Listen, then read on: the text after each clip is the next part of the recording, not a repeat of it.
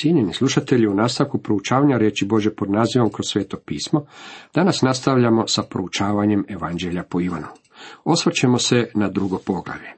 Tema ovom poglavlju glasi Isus na svadbi u Kani, Isus čisti hram za vrijeme Pashe u Jeruzalemu, Isus razgovara s Nikodemom u Jeruzalemu. Kao prvo Isus na svadbi u Kani, prvo djelo. Vrlo važan događaj. Dogodio se kad je Isus bio pozvan na svadbu u Kani, gdje je učinio svoje prvo čudo. U 11. stihu nam je rečeno, učini Isus prvo znamenje. To je odgovor onima koji naučavaju da je gospodin Isus maleni dječak u Egiptu, koji s ostalim dječacima pravi glinene golubove, a onda bi on dotakao svoje golubove i oni bi poletjeli. To je jako dobra priča, međutim u tome nema nikakvih činjenica. Ovaj zapis nam sasvim jasno govori kako Isus nije učinio nikakvih čuda u Egiptu, već da je njegovo prvo čudo bilo u Kani Galilejskoj. Čudo u svemu ovome je da ovdje imamo onoga koji je u početku bio s Bogom i koji je bio Bog. Došao je iz vječnosti. Bio je učinjen tijelom i svojih prvih 30 godina živio je u Nazaretu u Galileji. Zatim je prešao preko gore kako bi prisustvovao svadbi u Kani. Zapazite kako nam Ivan ponovno događaj smješta u prostor i vrijeme. Trećeg dana naš je gospodin krenuo u službu. Trećeg dana bjaše svadba u Kani Galilejskoj, bila ondje Isusova majka. Na svadbu bjaše pozvan i Isus i njegovi učenici. Mnogi biblijski učenici vjeruju da je ona bila prisutna zbog toga što je bila u srodstvu s onima koji su se ženili ili da je barem bila u rodu s nekim iz obitelji. To je samo pretpostavka, međutim moglo bi biti istinito. Gospodin Isus i njegovi učenici bili su također pozvani. Vrijeme nam navedeno ovdje kao treći dan smatra se da je ovo bilo potkraj veljače ili na početku ožujka 27. godine.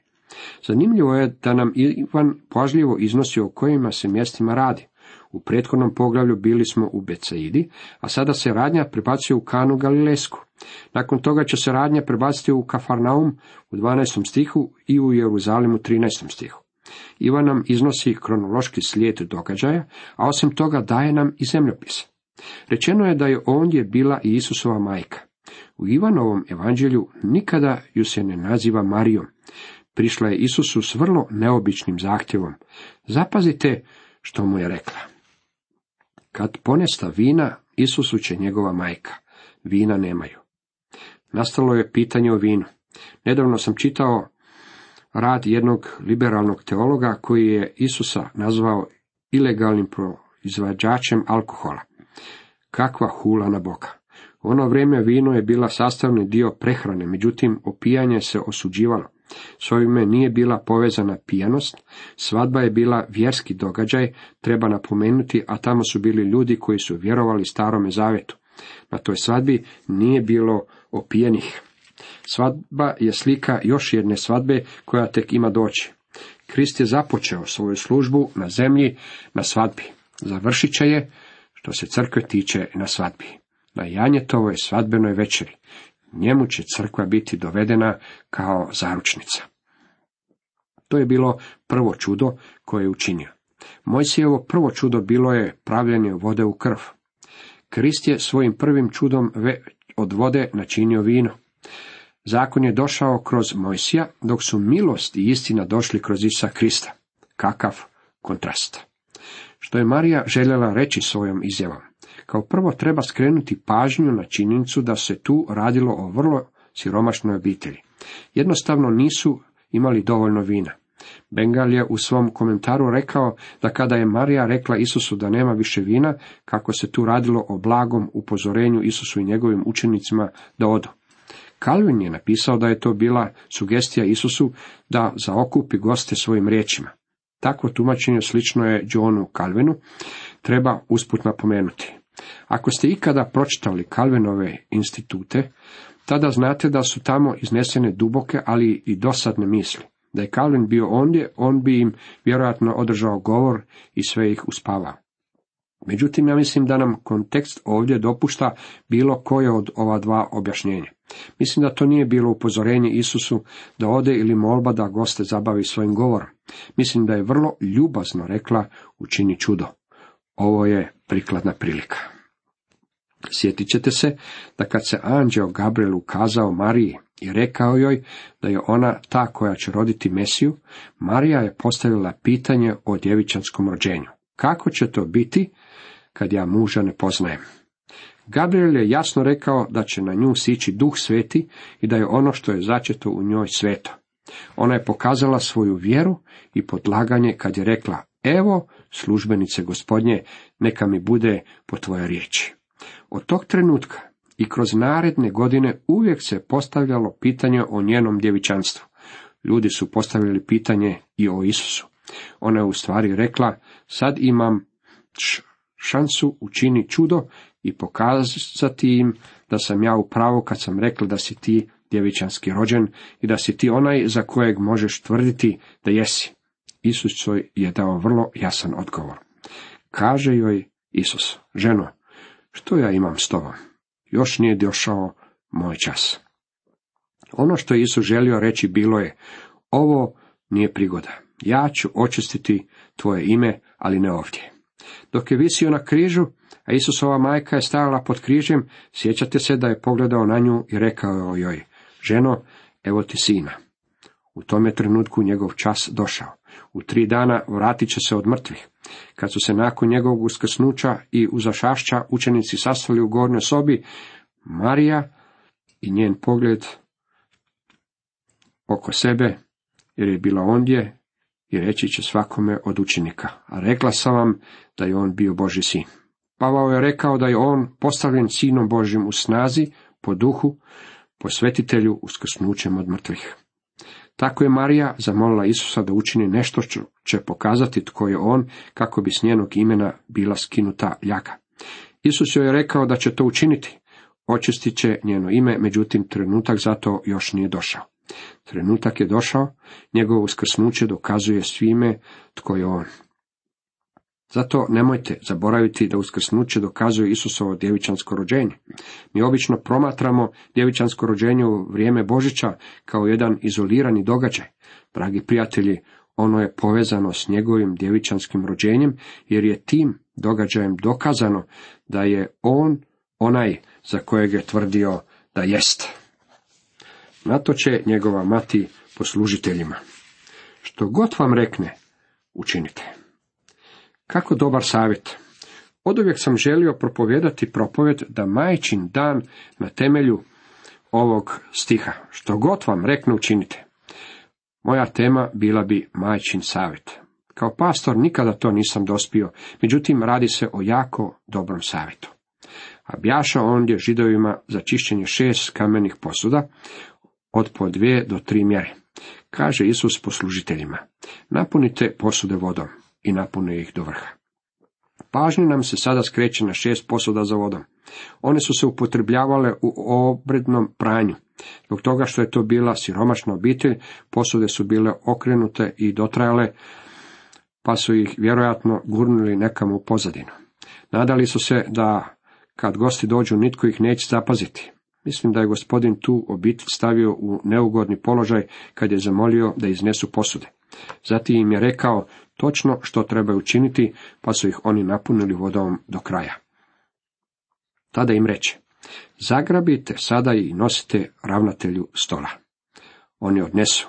Kad okusi vodu što posta vinom, a nije znao odakle, znale su sluge koje zagrabiše vodu, ravnatelj stola pozove zaručnika. I kažemo, svaki čovjek stavlja na stol najprije dobro vino, a kad se ponapijaju gore, ti si čuvao dobro vino sve do sada.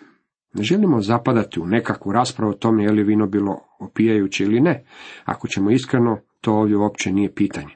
Ako mislite da od ovoga možete učiniti nešto, tada ste u velikoj zabludi. Zapazite da je ovdje nešto ispušteno. Gdje je mladenka? Ja je nigdje ne nalazim. I što je mladenka nosila? To je najvažniji dio naših vjenčanja. Ja sam prisustvovao mnogim svadbama, stotinama svadbi tijekom svoje službe i vidio sam mnogo mladenki koje prolaze kroz cijelu crkvu prema propovjedaonici. S vremenom sam naučio da kad uđem na početku, nitko u crkvi nije posebno zainteresiran za propovjednika. Zatim ulazim na dođenja, ako ćemo iskreno, nisu mnogi zainteresirani niti za njega. Jedina osoba koja mu se nasmiješi je njegova majka. Zatim se na vratima pojavljuje mladenka i svi se okrenu prema njoj. Što je na sebi nosila mladenka u kani? Ne znamo. Zašto? Zato što je ovdje važan Isus i prazne posude za vodu. Dragi prijatelji, tu nalazimo nešto u istinu predivno. On je naredio da prazne posude za vodu napune vodom. Zatim, nakon što su zagrabili vodu, mislim da se tada desilo čudo. Kad su zagrabili vodu i poslužili je gostima, ona se pretvorila u vino. Tu se za nas nalazi velika duhovna pouka. Isus nas danas upotrebljava kao i ove posude za vodu. Mi smo samo dotrajale i okrhnute posude za vodu. Nismo privlačni i trebalo bi nas baciti nekamo u stranu i pokriti da nas se ne vidi. Međutim, on nas želi upotrijebiti, želi nas ispuniti vodom. Što je voda? Voda je Božja riječ, dragi prijatelji. On želi vas i mene ispuniti vodom Božje riječi. Nakon što nas ispuni vodom Božje riječi, želi da je prenesemo dalje. Kad je širimo dalje, ne znam kako bih to objasnio, međutim, kad voda napušta posude za vodu i kad dođe do onih kojima je namijenjena, ona se pretvara u vino. Ona postaje vino radosti kroz djelovanje svetog duha. Rečeno nam je u Efežanima 5.18. I ne opijajte se vinom u kojem je razuzdanost, nego punite se duhom. Sveti duh uzima vodu i čini čudo u životima vjernika. Iako ne mogu to objasniti, ja vrlo često vidim da se to dešava.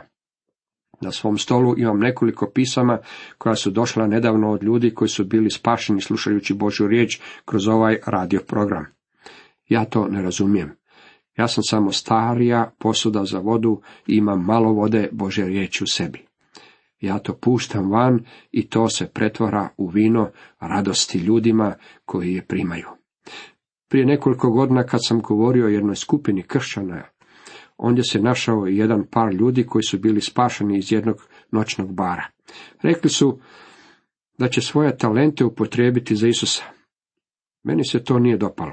Kasnije sam ih pitao koji su to talent upotrebljavali u noćnom baru kojeg bi Isus mogao upotrijebiti. Okljevali su s odgovorom, tada sam im rekao, gledajte, kad smo vi i ja došli k Isusu, on u nama nije dobio ništa osim grešnika. Dobio je oronule posude za vodu. Zato sam im rekao o ovim posudama za vodu u kani. Rekao sam im da Isus želi ispuniti njihove živote s Božjom riječi, vodom, i onda želi da oni to prenesu dalje. Rekao sam im još da kad sveti duh pusti tu vodu van, ona će se pretvoriti u vino radosti u njihovim životima i doneti će novu želju i životnu radost u život svakog vjernika koji se želi pouzdavati u njega. Prihvatili su taj moj savjet i ostali smo dobre prijatelji. Prije nekoliko godina susrao sam ih na ulicama jednog grada. Ugledali smo jedni druge, pa kad smo se približili, rekao mi je, ovdje imate par starih oronulih posuda za vodu. Želim reći još ovo. Bog ih je upotrebio, ali ne s onim talentima koje su upotrebljavali u noćnom lokalu. Ispunio ih je vodom riječi života. Dragi prijatelji, to je velika poruka koja je tu zapisana za vas i mene. On nas želi ispuniti Božom riječi kako bismo je mi zatim prenijeli dalje. Nakon toga siđe sa svojom majkom, s braćom i sa svojim učenicima u Kafarnaum, ondje ostadoše nekoliko dana. To su vjerojatno odnosi na ono vrijeme kad ga u njegovom rodnom gradu nisu željeli prihvatiti. Kad je otišao u sinagogu i pročitao iz knjige proroka Izaije, rekli su, nije li ovo sin Josipov? Vjerojatno bi ga u tom trenutku ubili. Zato je svoj stožer preselio u Kafarnaum i koliko ja znam, to je bio njegov stožer tijekom tri godine. Isus čisti hram u Jeruzalemu za vrijeme pashe. Prve riječi. Blizu bjaše židovska paska. Stoga Isus uziđe u Jeruzalem. Tu nalazimo još jednu zemljopisnu odrednicu. Započeo je u Kani Galilejskoj, otišao u Kafarnaum i završio u Jeruzalemu. Zapazite da Ivan ovaj blagdan označava kao židovsku pasku. Više to nije Jahvina pasha. Vidite izlazak 12.27 gdje o tome čitamo. Radi se o židovskoj paski, dakle samo o religioznoj svetkovini koja nije imala nikakvog značenja, već je bila samo još jedan obred, onaj o kojem je ta paska govorila, sada je došao, jer već je žrtovana pasha naša Krista. Naš je gospodin otišao u Jeruzalem. To nije bilo na početku njegove javne službe, već vjerojatno pod kraj prve godine. Svi muškarci trebali su tri puta na godinu otići u Jeruzalem na blagdan Pashe, na blagdan Pedesetnice i na blagdan Sjenica. On je otišao na Pashu, koja se održava oko 14. travnja. Ponovno vidimo kako nam Ivan daje vremenske i zemljopisne odrednice. Sada možemo vidjeti kako Isus čisti hram. Učinio je to dva put. Jedno čišćenje hrama bilo je na početku njegove službe, a drugo na kraju njegove službe. U hramu nađe prodavače volova, ovaca i golubova i mjenjače gdje sjede. Prodavali su životinje i golubove, a također su i mijenjali novac. Zanimljivo je da nisu željeli prihvatiti bilo kakav novac osim hramskog novca. Nije se mogla upotrijebiti i prinijeti nikakva druga vrsta novca. Zato su imali mjenjačnice. Naravno, mijenjanjem novca zarađivali su podosta novaca. Kada sam se vratio iz Venecuele prije nekoliko godina, donio sam sa sobom nešto venecuelanskog novca kojeg sam želio promijeniti jer ga nisam potrošio. Na aerodromu je bila mjenjačnica i otišao sam onamo i rekao im da želim zamijeniti novac. Vjerujte mi, nisam dobio onoliko koliko sam dobio kada sam novac mijenjao u drugom mjestu to jest kada sam svoj novac mijenjao za venecuelanski novac. Na takav su način vodili poslove i ovdje u hramu. Zbog čega su imali takav sustav? Zašto su to činili? Jer su svoju religiju željeli učiniti jednostavno. Oni bi uzimali rimske novčiće koji su na sebi nosili lik cara i otisak poganstva i mijenjali bi ga za židovske novčiće koji su se mogli upotrebljavati u hramu. Dakle, ti su se mjenjači našli ondje kako bi olakšali život štovateljima Boga. Također mijenjali su i velike novčiće za više sitnijih. Ne samo da su religiju učinili jednostavnom, već su religiju učinili i jeftinom. Ja svačam da mi u crkvama ne bismo trebali prenaglašavati značaj novca i ne bismo trebali prositi. Međutim, reći ću vam nešto što je još netolerantnije od ovog. Neki ljudi se odnose prema crkvi i prema Kristovim ciljevima kao prema nečem tako jeftinom da je ponekad potrebno proglasiti uzbunu. Oni su također prodavali životinje. Veliki promet ostvarivao se sa životinjama koje su se prinosile kao žrtve. Dosta je koštalo uzgajati ovce i jarce, a netko je to trebao učiniti po stanovitoj cijeni. Svemu ovome bilo je jako lako postati religioznim poslom i mi danas imamo slične probleme. I načini bić od užeta te ih sve istjera iz hrama zajedno s ovcama i volovima, mjenjačima novca i rasu stolove iz prevrta. A prodavačima golubova reče, nosite to odavde i ne činite od kuće oca mojega kuću trgovačku. Prisjetiše se njegovi učenici da je pisano, izjeda me revnost za dom tvoj. Mogu vam reći, gospodin je bio grub. U to nema sumnje. Meni se nimalo ne dopadaju slike Krista kako nekakvog anemičnog stvorenja. Umjetnici izgleda ne svačaju tko je on. Učenici su zamislili i zapamtili stih iz psalma 69. 9. redka. Ovaj psalam navodi se 17 puta u Novome Zavetu i to je jedan od šest najvođenijih psalama u Novome Zavetu. Navodi se ponovno u Ivanu 15, 19, 29. Drugi psalmi koji se često navode su psalmi drugi, 22, 89, 110 i 118. Na to se umješaju židovi, upitaju ga koje nam znamenje možeš pokazati da to smiješ činiti. Odgovori im Isus. Razvalite ovaj hram i ja ću ga u tri dana podići. Riječ koju je upotrebio za uništite je grčka riječ luo, što znači ujediniti. On naravno misli na svoje ljudsko tijelo. Rekoše mu na to židovi, 46 godina gradio se ovaj hram, a ti da ćeš ga u tri dana podići. Hram je u ono vrijeme bio Herodov hram. Još je uvijek trajala njegova izgradnja i već se tada gradio 46 godina. U grčkom jeziku su na tom mjestu upotrebljene određene riječi što bih želio da zapazite. U stihovima 14. i 15. kad se govori o tome kako Isus očistio hram, riječ upotrebljena za hram je hireon, što se odnosi na hram kao cjelinu. Isus je očistio vanjsko dvorište hrama. Riječ koju Isus upotrebljava u 12. stihu, a židovi ponavljaju u 20. stihu, je naos, što se odnosi na unutarnju svetinju hrama. Ta se riječ također može upotrijebiti u odnosu na tijelu, kao što to Pavao čini u prvoj Korinčanima 6.19, kad je rekao da svetnja danas nije hram načinjen rukama, već je naše tijelo hram, naos svetog duha. Židovi su pitali gospodina je li stvarno mislio da će uništiti hram. Naravno, naš je gospodin mislio na hram svoga tijela. No on je govorio o hramu svoga tijela. Isus je rekao da ako unište ovaj hram, on će ga podići. Riječ koju je upotrebio bila je grčka riječ egeiro, koju Ivan upotrebljava pet puta u svom evanđelju.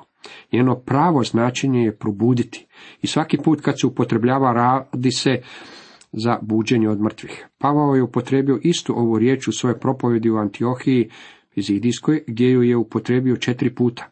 Ona se odnosi na Kristovo uskrsnuće, ali također i na uskrsnuće vjernika. Ona se rabi u svezi sa vraćanjem Lazara u život. Bilo je to buđenje. To je slika koju imamo u grčkoj riječi egeiro. To je upravo ono što je Isus mislio kad je govorio o hramu svoga tijela. Međutim, njegovi učenici nisu to razumjeli i tek nakon njegovog uskrsnuća su se sjetili tih njegovih riječi i spomenuli ih. Pošto uskrsnu od mrtvih, prisjetiše se njegovi učenici da je to htio reći, te povjerovaše pismu i besedi koju Isus reče. Isus razgovara s Nikodemom u Jeruzalemu. Druge riječi. Sada smo stigli do nečega što je izuzetno zanimljivo. U stvari trebali bismo od 23. stiha čitati odmah i dalje u trećem poglavlju, gdje nam je zapisana priča o Nikodemu. Sve ovo desilo se u Jeruzalemu u vrijeme Pashe. Dok je boravio u Jeruzalemu o blagdanu Pashe, mnogi povjerovaše u njegovo ime, promatrajući znamenja koja je činio. Mnogi ljudi čitaju ove riječi, govoreći, nije li divno što su ljudi vjerovali u njega? Međutim, to nije bilo predivno, jer njihova vjera nije bila spasonosna. Oni su samo klimali glavom u znak odobravanja kad su vidjeli čuda koja je Isus učinio. Zato zapazite što slijedi. No, sam se Isus njima nije povjerovao, jer ih je sve dobro poznavao. I nije trebalo da mu tko daje svjedočanstvo čovjeku, da sam je dobro znao što je u čovjeku. Riječi koje su ovdje upotrebljene ukazuju na to da on nije vjerovao u njih. Vidite, oni su vjerovali u njega, međutim on nije vjerovao u njih. Drugim riječima, da budemo vrlo iskreni, njihova vjera nije bila spasonosna vjera. Što je on naravno svačao. Znao je što se nalazi u njihovim srcima. U tome je velika opasnost danas za one koji tvrde da vjeruju u Isusa. Što mislite po time kad kažete da vjerujete u Isusa? Mislite li pod time reći da vjerujete u činjenicu evanđelja? Ono što je važno je sljedeće. Pouzdajete li se u njega kao svog spasitelja koji je umro za vaše grehe? Je li on uskrsno radi vašeg opravdanja? Je li on vaša jedina nada za odlazak u nebo? Mnoštvo je bilo zainteresirano i kad su vidjeli čuda, vjerovali su. I morali su uzvjerovati, vidjeli su čuda. Međutim, Isus im nije vjerovao. Znao je da njihova vjera nije ona prava. Da dobro je znao što je u čovjeku. Znao je što se nalazi u čovjekovom srcu. Nitko mu o čovjeku nije trebao posebno svjedočiti, jer je sam jako dobro znao što se nalazi u čovjeku. Drugim riječima, gospodin Isus se nije predao mnoštvu koje je bilo okupljeno ondje. Veliko je mnoštvo vjerovalo u njega. Međutim, on im se nije povjerio. Kad mu je Nikodem došao po noći, gospodin mu se predao, jer je vjera ovog čovjeka bila prava. Prava je šteta što akcija ovdje je prekinuta prijelazom u naredno poglavlje. Cijenjeni slušatelji, toliko za danas.